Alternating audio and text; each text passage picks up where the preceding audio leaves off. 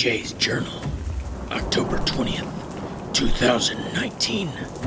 Tonight, a comic book sequel slash reboot has aired. Good pilot. Many callbacks to source material that pay homage without feeling like retread. Must remember to thank mom and dad for HBO Password. This show has seen the true face of Watchmen, and the chat rooms of the information superhighway will become extended gutters and overflow with the complaints of Zack Snyder fans. And all the fanboys and Snyder fans will cry out, More Rorschach! And the showrunners will whisper, How about a whole clan of them? I will admit that I was skeptical when I first heard the details of HBO's Watchmen when they first started trickling in across the internet. I thought that they were doing this story kind of in the same way that they had handled the Wanted movie, um, kind of the same way that they had. So Wanted that that movie was based off of a comic book, and for the the actual movie, they had changed the antagonists from a collection of comic book villain pastiches to a group of mostly generic guys who all had kind of the same abilities and motivations. I thought, what? No superheroes? What the hell is this? Those corporate sellouts at HBO are scared of the so called superhero fatigue that has been threatening to kill the genre for the past 11 years now, and they're monkeying with the formula. Yes, my fanboy rage was triggered. I'll admit it. But after having watched the first two episodes, I can say that this is one of those times where I am happy to be wrong. Watchmen is shaping up to be a fantastic series which manages somehow to be both a sequel to the source material and a reboot in some ways, and I'll explain that in a moment. Uh, it can be enjoyed either by the seasoned veteran or the newcomer. So, we're introduced to new characters, but make no mistake, this story takes place in the Watchmen universe. There are some great plot beats and iconography that echo the original story. Uh, before I continue, I should let you know that there are going to be some spoilers in this review of the first two episodes. So uh, if you want to bail out now, let me just I'll summarize by saying Watchmen is thoroughly enjoyable if you are a fan of the original Dave Gibbons, uh, Alan Moore story. Um, it is enjoyable, I think, even if you watched the Zack Snyder movie. Uh, you don't have to have read either or, or, watched either of those things to enjoy this. Uh, I think it helps. I think there's lots of Easter eggs already in the first two episodes that are going to be a treat if you if you have either read the original Watchmen or watched the movie. But uh, they do a pretty good job of doing world building on their own in this series. So if you haven't seen any of those things, I, I, I think it's possible to still enjoy this. So anyway, I would give this eight out of ten stars. Um, so go check it out. All right, now on to spoilers.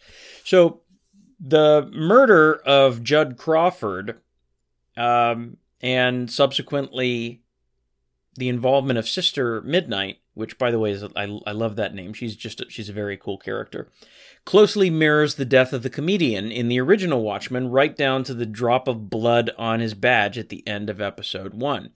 And Sister Night also discovering the Klansman outfit in Judd's closet I, was reminding me so much of Rorschach finding uh, Edwards Blake's comedian costume in his apartment after he's murdered. So I, am sure that these similarities are deliberate. They're they're great callbacks to the source material, and for someone who has both watched the movie and read Watchmen, was just it's it's a real treat for me. The speech delivered by the leader of the Seventh Cavalry uh, during the presentation in the police precinct. It's it's a paraphrasing of Rorschach's speech at the beginning of the original Watchmen. Uh, soon all the, the so it goes something like this soon all the whores and race traders will shout save us and we will whisper no well this is very similar to what rorschach says in the opening moments of of watchmen he says the accumulated filth of all their sex and murder will foam up around their waists, and all the whores and politicians will look up and shout, Save us! And I'll look down and whisper, No. Yeah, real cheery guy, that Rorschach. Uh, I'll be talking a little more later about one of the things I, I like about this is how they actually handle Rorschach um, in, in, a moment, but that's that's one of the things I enjoy about the series.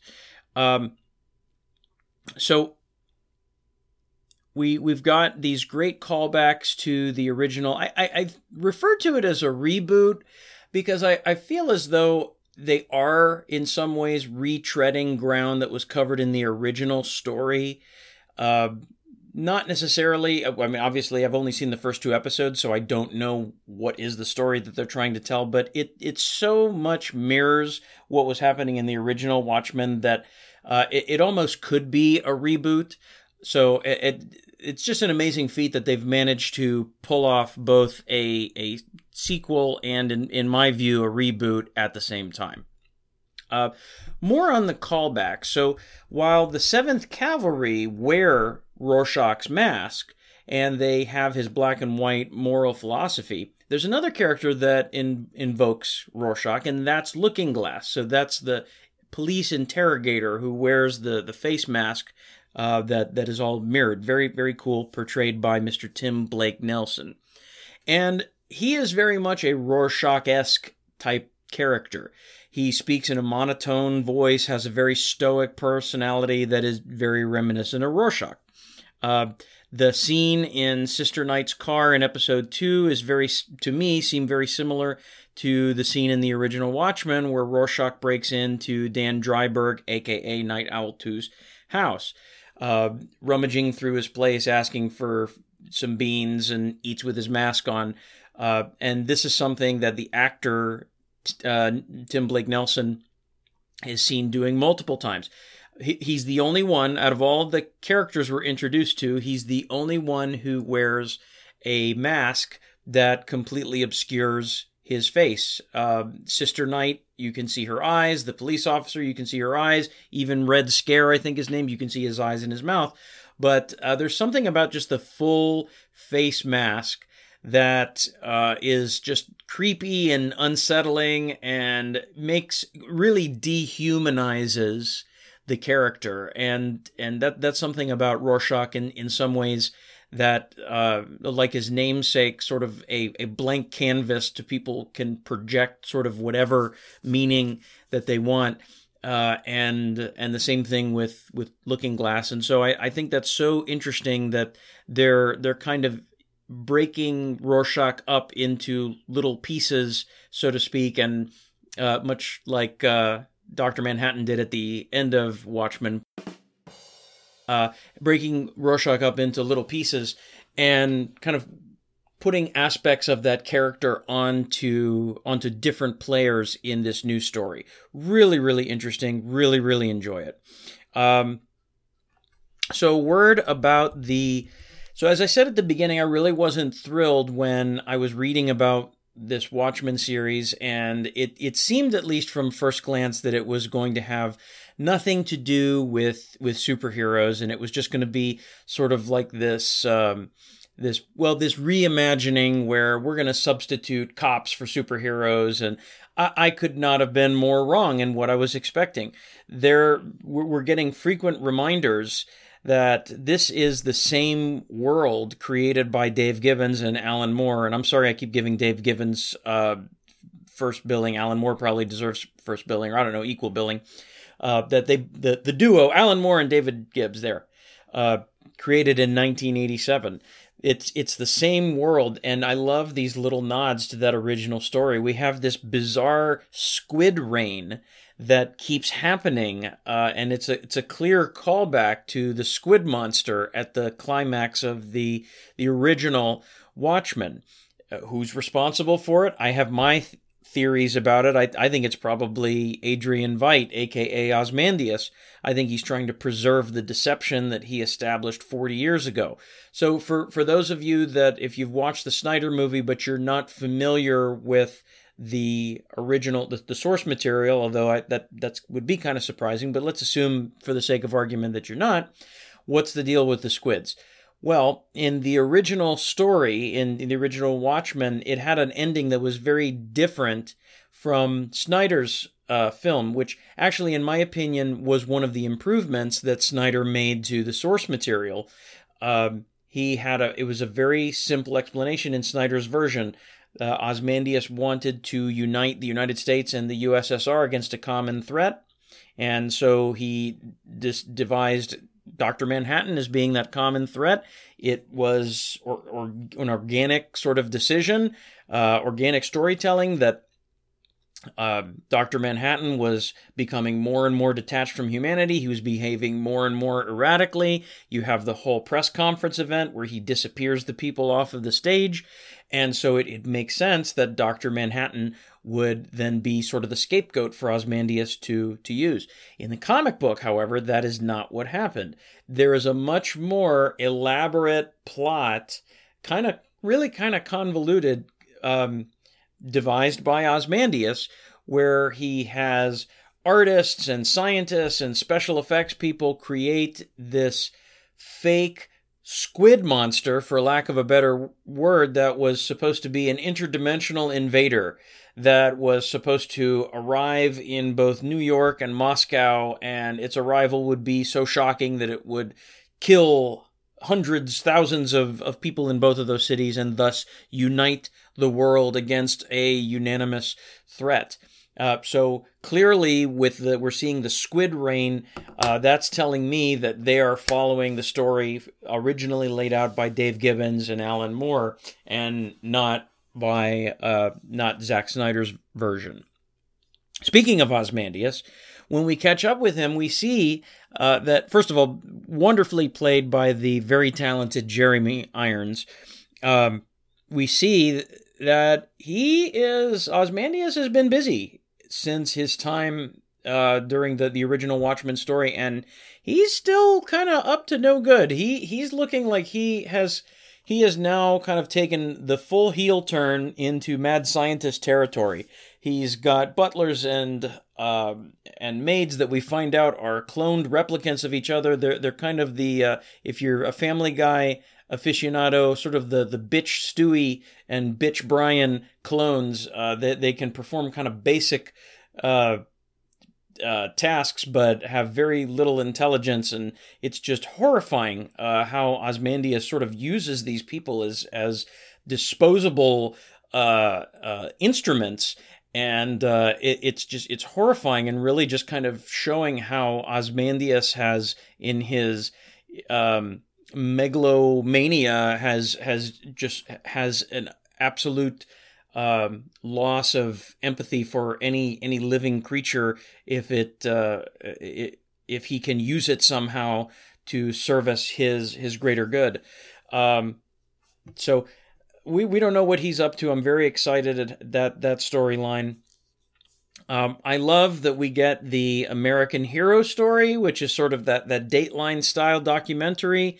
Uh, where they're referencing, they ref- we see references to the Minutemen, we see the characters from Watchmen, we see that very. I mean, I was it's like the director, the showrunner heard me and said, "You want superheroes? I'll give you superheroes." And we had that that sequence where that we see Hooded Justice stopping the uh, robbery of the the grocery store. Uh, ultra violent. I mean, very very violent. It, it, could just as easily fit into Snyder's world. Well, the original Watchmen was a very violent story, and the what Watchmen for for those.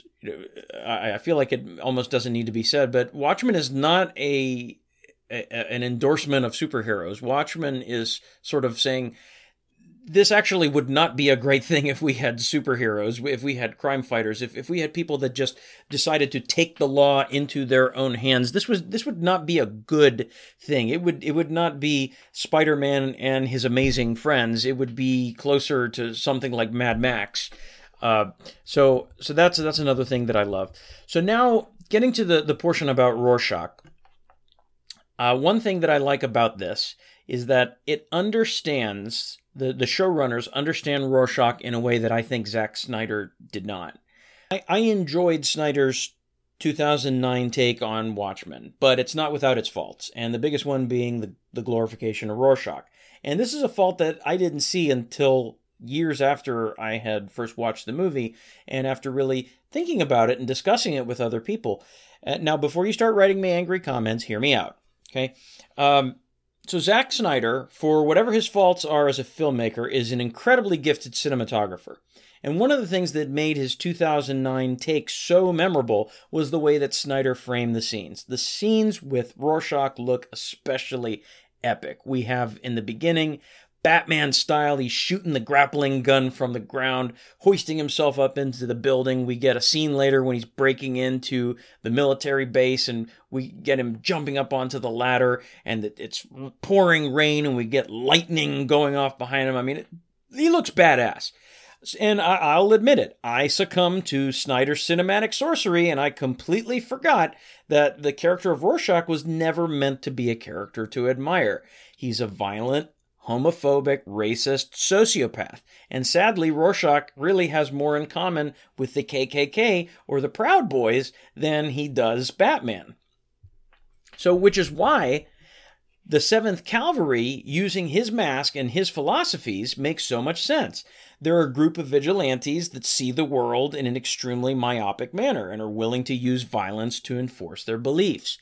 And this this is really what Rorschach is all about. And I, I think it's a very clever way of still having the spirit of the character present. Uh, even if you can't have the character present anymore because he died at the end of, of the first Watchmen, spoiler alert. And I I love this too because the the original Watchmen was like I think like any good piece of science fiction is trying to discuss situations happening now, uh, things happening in our society, but using fantastic circumstances to do that. And that's exactly what this Watchmen is doing. Especially in, in my country, I don't know if wherever you might be listening to, but I'm, I'm recording in the United States.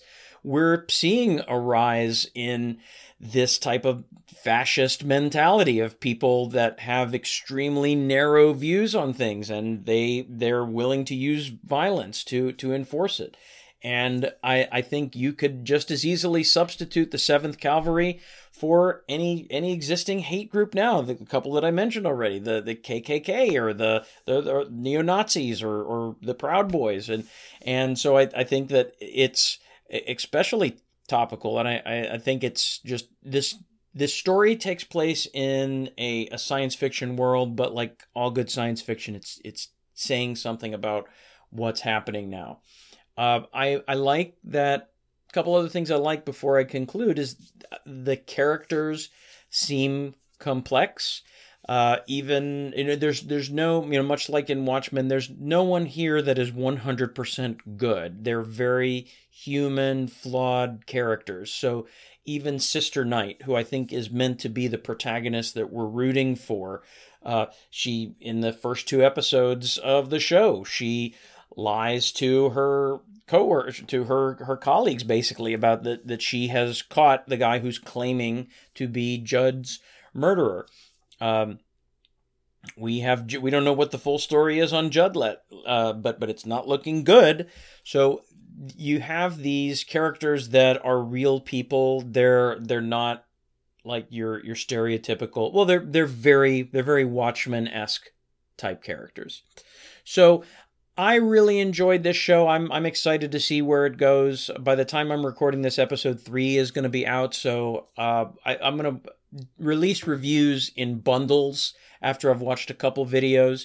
And if you have an opinion on this, I would like to hear from you. So send me an, a uh, message on the SoundCloud. You can uh, write me back on our uh, Just Us Nerds podcast email, the uh, Just Us Nerds pc at gmail.com. You can send us a message on our Facebook page, but I'd like to hear what you think about this. Do you agree? Do you disagree? Remember, this is all about having a conversation about all things nerd culture. Well, thank you very much for listening. As I always say, remember, live long and prosper. Use the force. Remember to let the odds forever be in your favor. And this one doesn't come from a movie, but uh, buy your books in cash and eat dessert first. Thanks.